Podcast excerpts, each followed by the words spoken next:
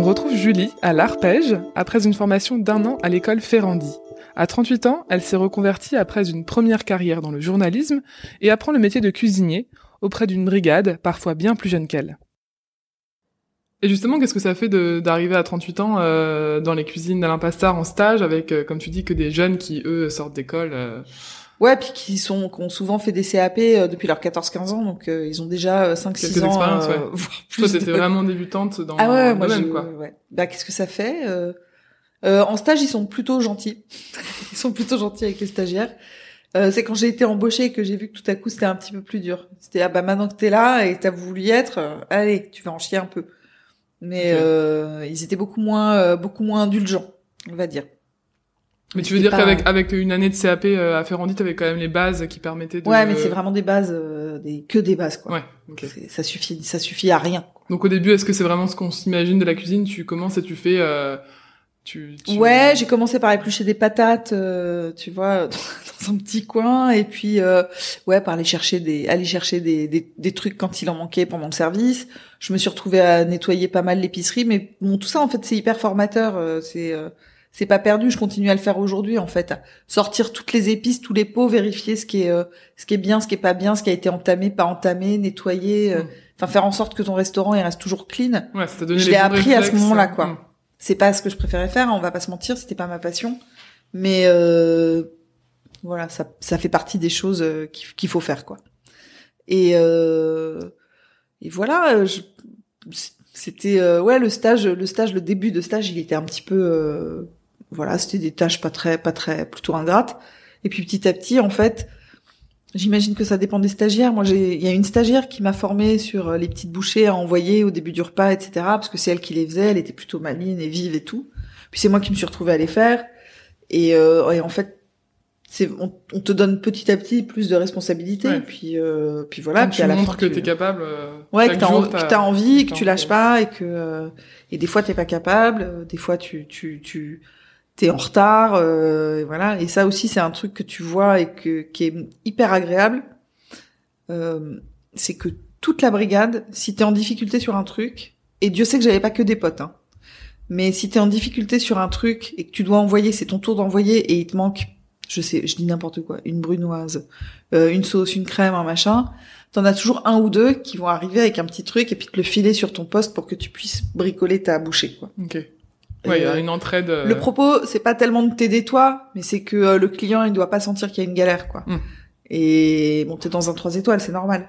Mais euh, du coup, en fait, on met vraiment ça au service du du, du restaurant et de et de la cuisine et euh, et on en a rien à foutre, même si c'est le type qui me dé- qui aurait pu me détester le plus, il m'aurait filé quand même sa petite purée pour que je puisse envoyer ma pièce, quoi. Ouais. Et je trouve que c'est c'est bien, quoi. Ça t'apprend à faire la part des choses aussi. Très formateur, ouais. Ouais. Et donc du coup, t'as réussi à te faire embaucher euh, après Bah, j'ai pas réussi en fait. Moi j'ai même pas cherché à me faire embaucher. Je suis venue euh, je suis venue manger bah, le 19 mai. Mon anniversaire est une bonne date. Avec mon avec mon amoureux. Et euh, mon stage était fini depuis euh, depuis un petit mois. Un truc comme ça. Il m'avait envoyé quand même à la fin de mon stage il m'avait envoyé faire une bouffe euh, moi toute seule euh, dans ces jardins du Mans euh, pour une bande de, de, de journalistes qui faisaient euh, qui faisaient un petit reportage, je sais pas ce qu'ils faisaient un petit sujet. Il fallait leur faire à manger. Tu t'avais Et envoyé ils- toute seule Ils là-bas m'avaient envoyé toute seule. Ils étaient huit. C'était pas beaucoup. Ouais, Enfin, si pour moi tu c'était beaucoup à cuisinais euh, au nom de Alain Passard. Je cuisinais, je cuisinais au nom de l'arpège, ouais. Il m'avait, euh, il m'avait quand même filé euh, de la pâte feuilletée, puis deux trois trucs, voilà. Mais euh, et euh, et ouais, je suis arrivée. Petite pression euh, assez- quand même. Ouais, un petit coup de pression. Et j'ai, bah apparemment, je l'ai bien fait, quoi. Parce que tout le monde était content. C'était et, le euh, test ultime pour savoir si tu passais le cap. Je sais pas s'il fait ça à tout le monde, mais en tout cas, moi, j'ai fait ça. J'étais trop contente quand je suis revenue. Je sautais partout. J'ai raconté mon menu en long, en large et en travers à toute la cuisine. En disant, alors, j'ai fait ci, j'ai fait ça. Tu vois, c'était très, très bien. Enfin, je- j'en pouvais plus, quoi. Moi, j'étais dans un état de, de j'étais hyper fière de moi, quoi. Tu m'étonnes. Et, euh, bon, bref, voilà. Ça, c'était à la fin de mon stage. Le stage se termine. Je m'en vais. Je continue mes examens, mes trucs à faire en dit avant, euh, euh, juste avant de passer le- les, les épreuves du CAP. Je passe les épreuves du CAP. Puis c'est mon anniversaire. Je vais déjeuner. Et le chef me dit Donc bon, qu'est-ce que tu fais après? Ouais. Euh, et là, le chef vient me voir et il me dit bon, bah, tu, tu, sais ce que tu fais euh, après ton CAP Je dis alors là, pas du tout. Euh, j'ai bien, j'aimerais bien ouvrir un petit truc, mais enfin bon, là comme ça, je sais pas. Il me dit bah tu veux venir bosser ici? Et j'ai dit bah oui. Il me dit bon bah bon anniversaire. tu viens bosser. Attends, t'étais pas plus stressé que ça de savoir ce que t'allais faire le mois d'après, quoi Non, bah non. Non, c'était une année scolaire pour moi, donc euh, tu vois, il y avait vraiment un truc de tu tu, tu termines ton année scolaire, t'as ton, ton CAP, euh, peut-être pas en septembre, mais ouais, juillet, août, quoi. Et, euh, et voilà. Mais ce qui est bien, c'est que aussi cette spontanéité que t'as là, et je pense qui, qui fait que aujourd'hui t'es chef du Café Klein, ça t'a permis en fait oui, oui, des portes. C'est-à-dire que voilà, je, je butine assez, assez, assez aisément, quoi. J'ai j'ai pas peur, je prévois pas les choses je me dis pas dans deux ans il faut que je fasse ça et donc il faut que je euh, prépare le terrain pour ça. Je sais pas faire ça. J'ai besoin, mais c'est comme euh, c'est comme la cuisine. Je te dis quand je descends dans mon dans mon dans ma chambre froide et que je me dis bon alors qu'est-ce que j'ai, qu'est-ce que je pourrais bien bricoler? Et que j'improvise. C'est pas totalement de l'impro puisque bon voilà tu fais effectivement t'as une gramme j'ai acquis ma grammaire euh, au fur, au fur et à mesure. Mais bah, c'est de, de, la même manière quoi. Je planifie pas. Mmh. c'est une qualité aussi de pouvoir improviser et justement de faire avec ce qu'on a et puis de saisir les opportunités quand euh, les opportunités euh, se présentent quoi. Et alors donc du coup Ferrandi euh, ensuite tu passes en à plein temps quoi. T'es plus stagiaire. Ouais. Là ça change tout. Bah ça change un petit peu oui quand même. Mais je te dis voilà euh, je, je... stagiaire on m'emmerdait pas trop on me laissait faire mes erreurs etc et là dès qu'il y a une erreur par contre tu tu la sens passer tout de suite quoi ok ouais tu me dis oh, wow et, euh, et là, t'as tout appris, là, c'est ça? Ouais, ouais, ouais. T'apprends pas mal en stage, hmm. bon, quand même. Mais euh, enfin, dans ce genre d'endroit, je sais pas si t'apprends partout. Mais effectivement, de te retrouver embauché dans un truc comme ça, où tout à coup, euh, bah là, ça rigole plus, quoi. Y a pas quelqu'un pour passer derrière toi. C'est toi, t'es à ce poste-là et tu dois le faire. Même si mon poste était pas, euh, j'étais pas, j'étais pas chef de partie, hein, je restais commis au départ. Et ouais, ça a été, ça a été très formateur. Parce que là, pour le coup, euh, on ne fait pas de cadeaux. Euh, c'est pas du tout euh, une cuisine horrible. Hein. En tout cas, à l'époque où j'y étais, je sais pas à quoi ça ressemble aujourd'hui, mais à l'époque, c'était une cuisine très euh, très normale. Moi, j'ai absolument pas souffert de de quoi que ce soit. tu vois, de tout ce qu'on entend parler des mythes ou cuisine. Hmm. Moi, j'ai pas j'ai pas vécu ça. Mais mais ouais, c'est rude. Et puis c'est c'est tu bosses 70 80 heures par semaine, enfin c'est ultra physique, ultra fatigant, je crois que j'ai perdu 10 kilos en 3 mois, enfin ouais. Et surtout qui qui sortais de 15 ans euh, de secrétaire de rédaction, euh, ouais, tu t'attendais à ce choc euh, si violent? Non, non, pas du tout. Ça tu l'avais pas anticipé? J'avais pas du tout anticipé. Mais c'est marrant parce que tu vois mais même physiquement tu je l'avais pas alors bon, l'histoire des 10 kilos perdus en 3 mois bon, c'était un peu la lue, je me suis pas je, je sais même pas comment c'est arrivé quoi.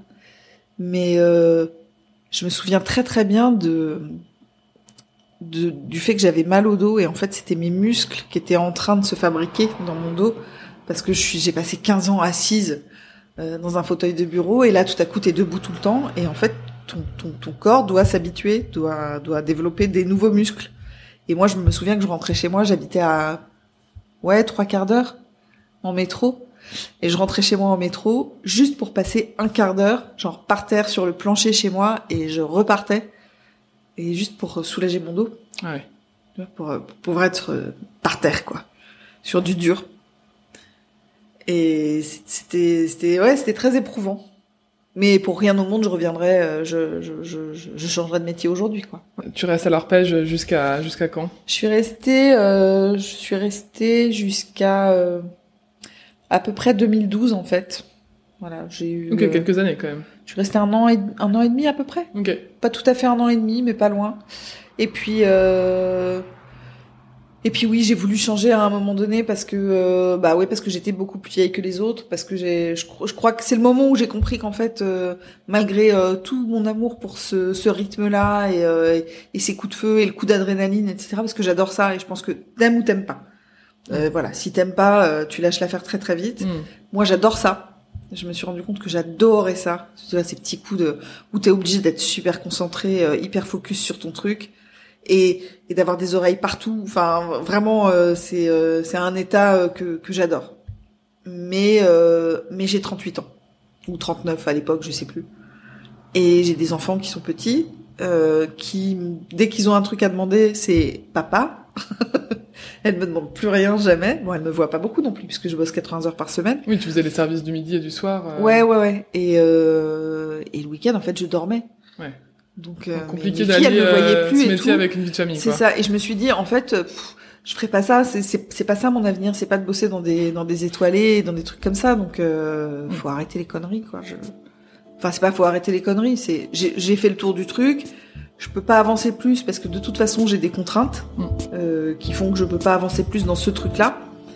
Euh, J'arrête. L'histoire ne s'arrête pas là. Pour découvrir la suite de cette mini-série, et si ce n'est pas déjà fait, pensez à vous abonner au podcast.